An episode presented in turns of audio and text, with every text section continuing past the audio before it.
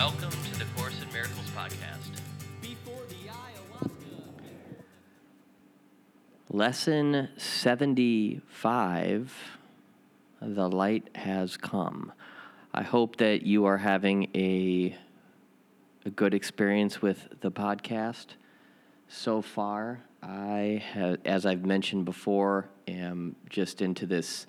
I just have this deeper, richer, fuller understanding of the course. I, as a result of of doing this work, I pulled out the the principles of miracles this morning, which are at the very beginning of the textbook. I read some of them a while back, um, but was just I. It was as if it was speaking to me. I don't want to say it was speaking into me and speaking to me in a new way, but I was just I was just realizing more and more about, or discovering more and more about the nature of miracles, or discovering more about what miracles entail and what miracles are. One of the principles is number 12, which is that miracles are thoughts. So, this again is at the very beginning, chapter 1, section 1, Principles of Miracles. So, the name of the the chapter, the name of chapter one is the meaning of miracles, and it begins with principles of miracles, which is section one of chapter one, and that's divided into 50 different principles. So, principle number 12 is miracles are thoughts. Thoughts can represent the lower or bodily level experience or the higher or spiritual level experience. One makes the physical, and the other creates the spiritual. So, what we're doing with a lot of these recent lessons, or I guess with all the lessons, is we're saying this is the this is the thinking, this is the the lower level of thinking. The lower of level of thinking would be harboring a grievance. We've been on these grievance lessons. There have been these grievance lessons lately. And the lower the lower order of thinking, the bodily level of experience of thought is holding grievances or harboring grievances. So, holding a grievance is an attack on God's plan for salvation. That was a couple of days ago, a couple of lessons ago. And holding a grievance is an example of lower order thinking or the bodily level of experience. And seeking to transcend that would be an example, obviously, of the higher or spiritual uh, experience. And it was you know, yesterday's lesson was, or actually two two lessons ago, lesson 73, I will there be light.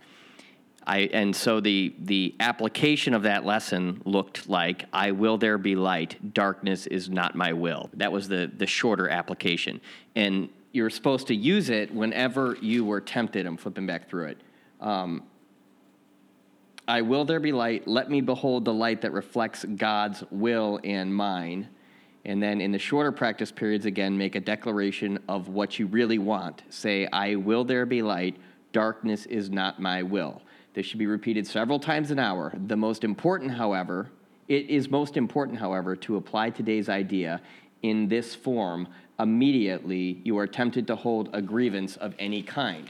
So, holding the grievance is giving into the temptation of the ego to go down the dark path that the ego is trying to get you to go down. And I was at this I was at this recovery gathering yesterday and towards the end, you know, the recovery gathering is over at 6:30. Everyone knows it's over at 6:30. It goes from 5:30 to 6:30. People have things to do in the evenings. They don't want to be there necessarily past the time that the meeting or the gathering is supposed to end.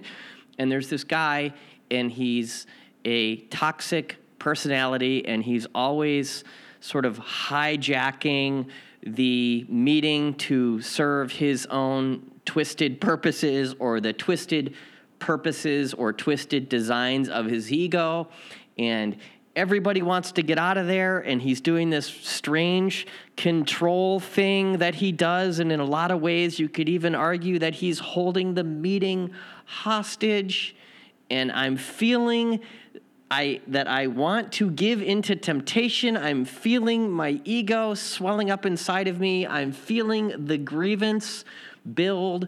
I'm starting to really harbor and cultivate a really good, solid, healthy grievance and a good, healthy, or a good, hearty resentment and the hijack or the the hijack, the great hijacker of thought, the Holy Spirit came in and hijacked my thinking and said, I will there be light. Darkness is not my will.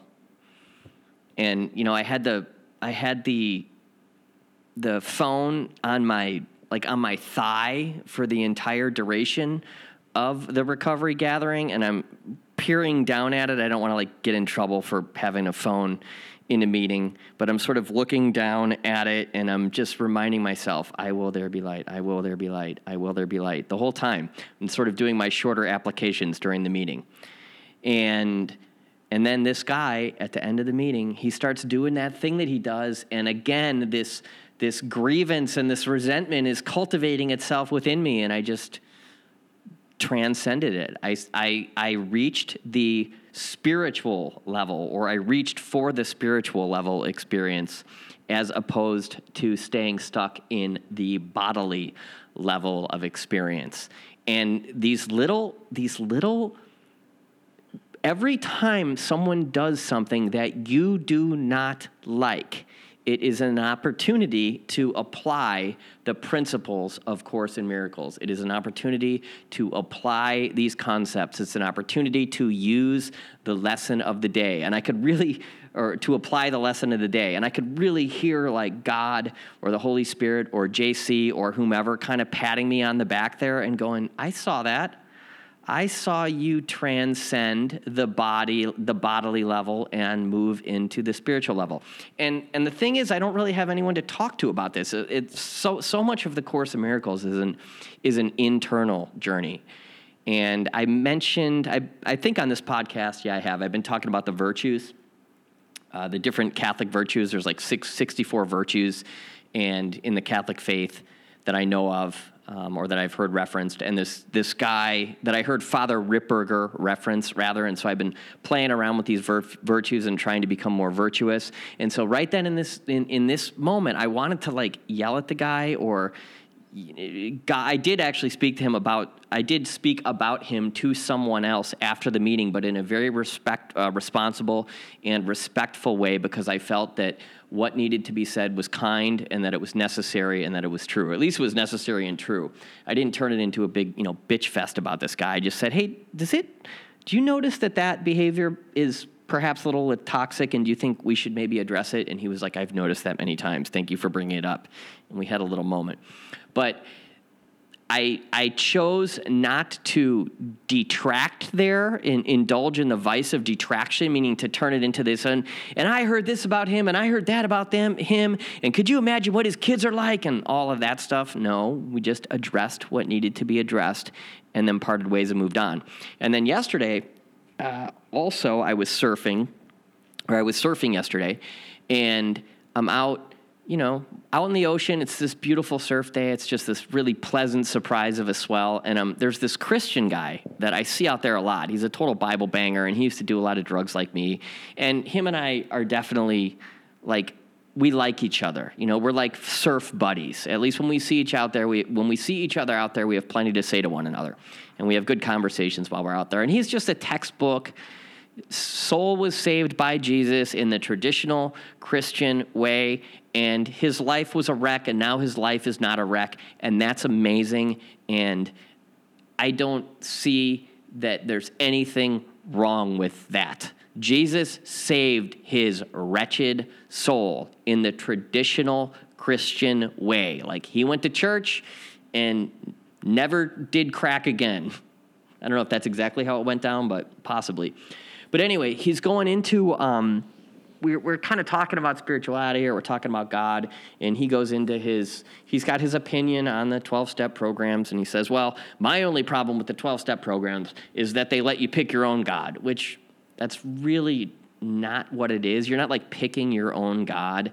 Some people think that that's what it is, but what, what you're actually doing is you're choosing your own conception of God. You're coming to your own conclusion ish regarding what God is and how God operates and how God can work in your life. And so he's got his little, he's doing his kind of haughty Christian thing, haughty Christian thing where he's going, well, my, you know, the only problem I have with the 12 steps is that, you know, it's not the real God or something like that. It's not, ex- he wasn't being entirely haughty. He was more just being, um, he was just sort of like waxing philosophical, I guess you might say, whacking spiritually, philosophically. And there's that ego part of me that wanted to jump in and defend my position and bash religion and say, well, a lot of people found the real God when they got into 12 step programs because they were, you know, molested by priests growing up and they hated God until they found the 12 step programs. And now God works in their life in a way that they never thought He would. And, you know, there was that part of me that wanted to jump in and defend myself. There's a, I don't know if you've had this lesson yet, but if I, there's a, a lesson if I defend myself, I am attacked, or in my defenselessness, my safety lies, which is another one. And so I didn't get defensive there. I just let it go. I just kind of nodded, went along. I wasn't going to agree with him, but I wasn't going to combat him. And as the result, I kept a friend. And then the wave came, and I rode the wave, and I got to the shore. And having arrived at the shore and walking back to my car, I was really happy that I didn't indulge or indulge indulge rather in the the bodily level of things. Instead, I transcended that bodily temptation and moved into the spiritual. And again, these are things that you the only place I'm sharing them is on this podcast. And those the stories are anecdotal to illustrate how this stuff is working in my life. It's not something, you know, that I'm bragging about. And um, and I hope you, you take something from these little stories, uh, the stories of the application of the course. That being said, lesson 75. If you don't like my little talks before we get to the lesson, tough luck. I guess you could send me an email and give me your feedback. But I like to talk. Um, I think ministering in a lot of ways involves telling stories of how this stuff is working. So, lesson 75 the light has come. The light has come. You are healed and you can heal. The light has come. You are saved and you can save. You are at peace and you bring peace with you wherever you go. Darkness and turmoil and death have disappeared. The light has come. Today we celebrate the happy ending to your long dream of disaster. There are no dark dreams now. The light has come. To the, today, the time of light begins for you and everyone. It is a new era in which a new world is born. The old one has left no trace upon it in its passing. Today we see a different world because the light has come. Our exercises for today will be happy ones, in which we offer thanks for the passing of the old and the beginning of the new. No shadows from the past remain to darken our sight and hide the world forgiveness offers us. Today we will accept the new world as we want to see. We will be given what we desire. We will, we will to see the light. The light has come. Our longer practice periods will be devoted to looking at the world that our forgiveness shows us. This is what we want to see, and only this. Our single purpose makes our goal inevitable. Today, the real world rises before us in gladness to be seen at last. Sight is given us now that the light has come. We do not want to see the ego's shadow on the world today. We see the light, and in it we see heaven's reflection lie across the world. Begin the longer practice periods by telling yourself the glad tidings of your release. So again, we're doing 10 to 15 minutes in the in the morning at a predetermined time and then 10 to 15 minutes in the evening. In in a perfect world, you're doing it at a predetermined time. You're using your timer and you're reminding yourself when to do these or you are committing to devote 10 minutes twice throughout the day. Dwell not upon the past today, or actually, I got to go back. Begin the longer practice periods by telling yourself the glad tidings of your release. The light has come. I have forgiven the world. Dwell not upon the past today. Keep a completely open mind, washed of all past ideas, and clean of every concept you have made. You have forgiven the world today. You can look upon it now as if you never saw it before. You do not know yet what it looks like. You merely wait to have it shown to you. While you wait, repeat several times, slowly, and in complete patience, the light has come. I have forgiven the world. Realize that your forgiveness entitles you to vision. Understand that the Holy Spirit never fails to give the gift of sight to the forgiving. So it's almost like when you're practicing these principles and you're uh, you're blessing the person that's talking too long in the meeting or wherever else that that entitles you. When you forgive them that entitles you to vision to the vision of god right? So understand that the holy spirit never fails to give gift to give the gift of sight to the forgiving. Believe he will not fail you now. You have forgiven the world. He will be with you as you watch and wait he will show you what true vision sees. It is His will, and you have joined with Him. Wait patiently for Him. He will be there. The light has come. You have forgiven the world. Tell him you know you cannot fail because you trust in him, and tell yourself you wait in certainty to look upon the world he promised you. From this time forth, you will see differently. To let Today, the light has come and you will see the world that has been promised you since time began, and in which is the end of time insured. I'll read that one more time. And you will see the world that has been promised you since time began, and in which is the end of time insured. So, the end of time might be considered eternity. And think of eternity as not time that goes on forever, but the absence of time altogether. So time is just this made up thing. Einstein said that uh, clock, uh, time is something that clocks measure, so it's, it's not even real. The shorter practice periods, too, will be joyful reminders of your release. Remind yourself every quarter of an hour or so that today is a time for special celebration. Give thanks for mercy and the love of God. Rejoice in the power of forgiveness to heal your sight completely. Be confident that on this day there is a new beginning. Without the darkness of the past upon your eyes, you cannot fail to see today. And what you see will be and what you see will be so welcome that you will gladly extend today forever. Say then, the light has come. I have forgiven the world. Should you be tempted, Say to anyone who seems to pull you back into darkness, The light has come. I have forgiven you. So that would be the guy in the meeting that was really getting on my last nerve. The light has come. I have forgiven you. Serenity now. We dedicate this day to the serenity in which God would have you be. Keep it in your awareness of yourself and see it everywhere today as we celebrate the beginning of your vision in the sight of the real world, which has come to replace the unforgiven world you thought was real.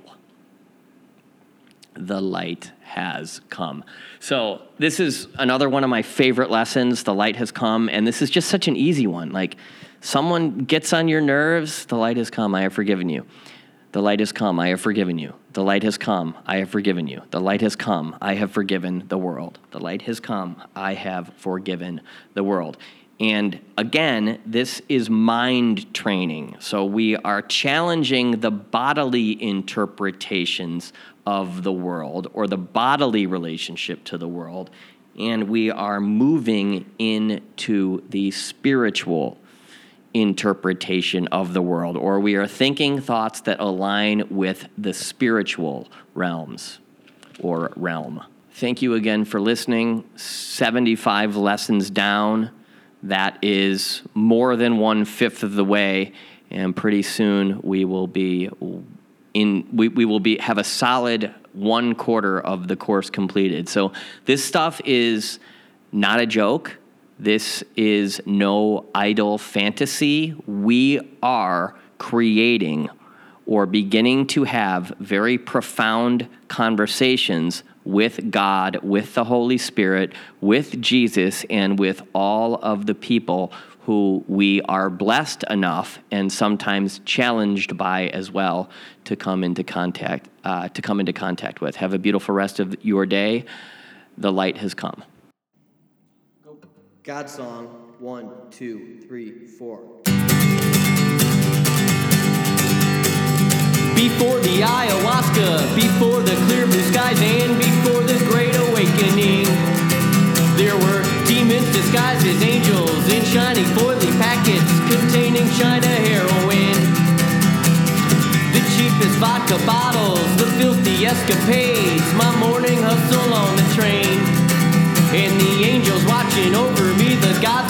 could never see as I wandered alone through city streets. And the whores, the whores, the whores were my friends. The hookers and the junkies and the other deviants. They beat me to submission till I cast aside my demons, and that's when it came shining through dusty blinds in a dim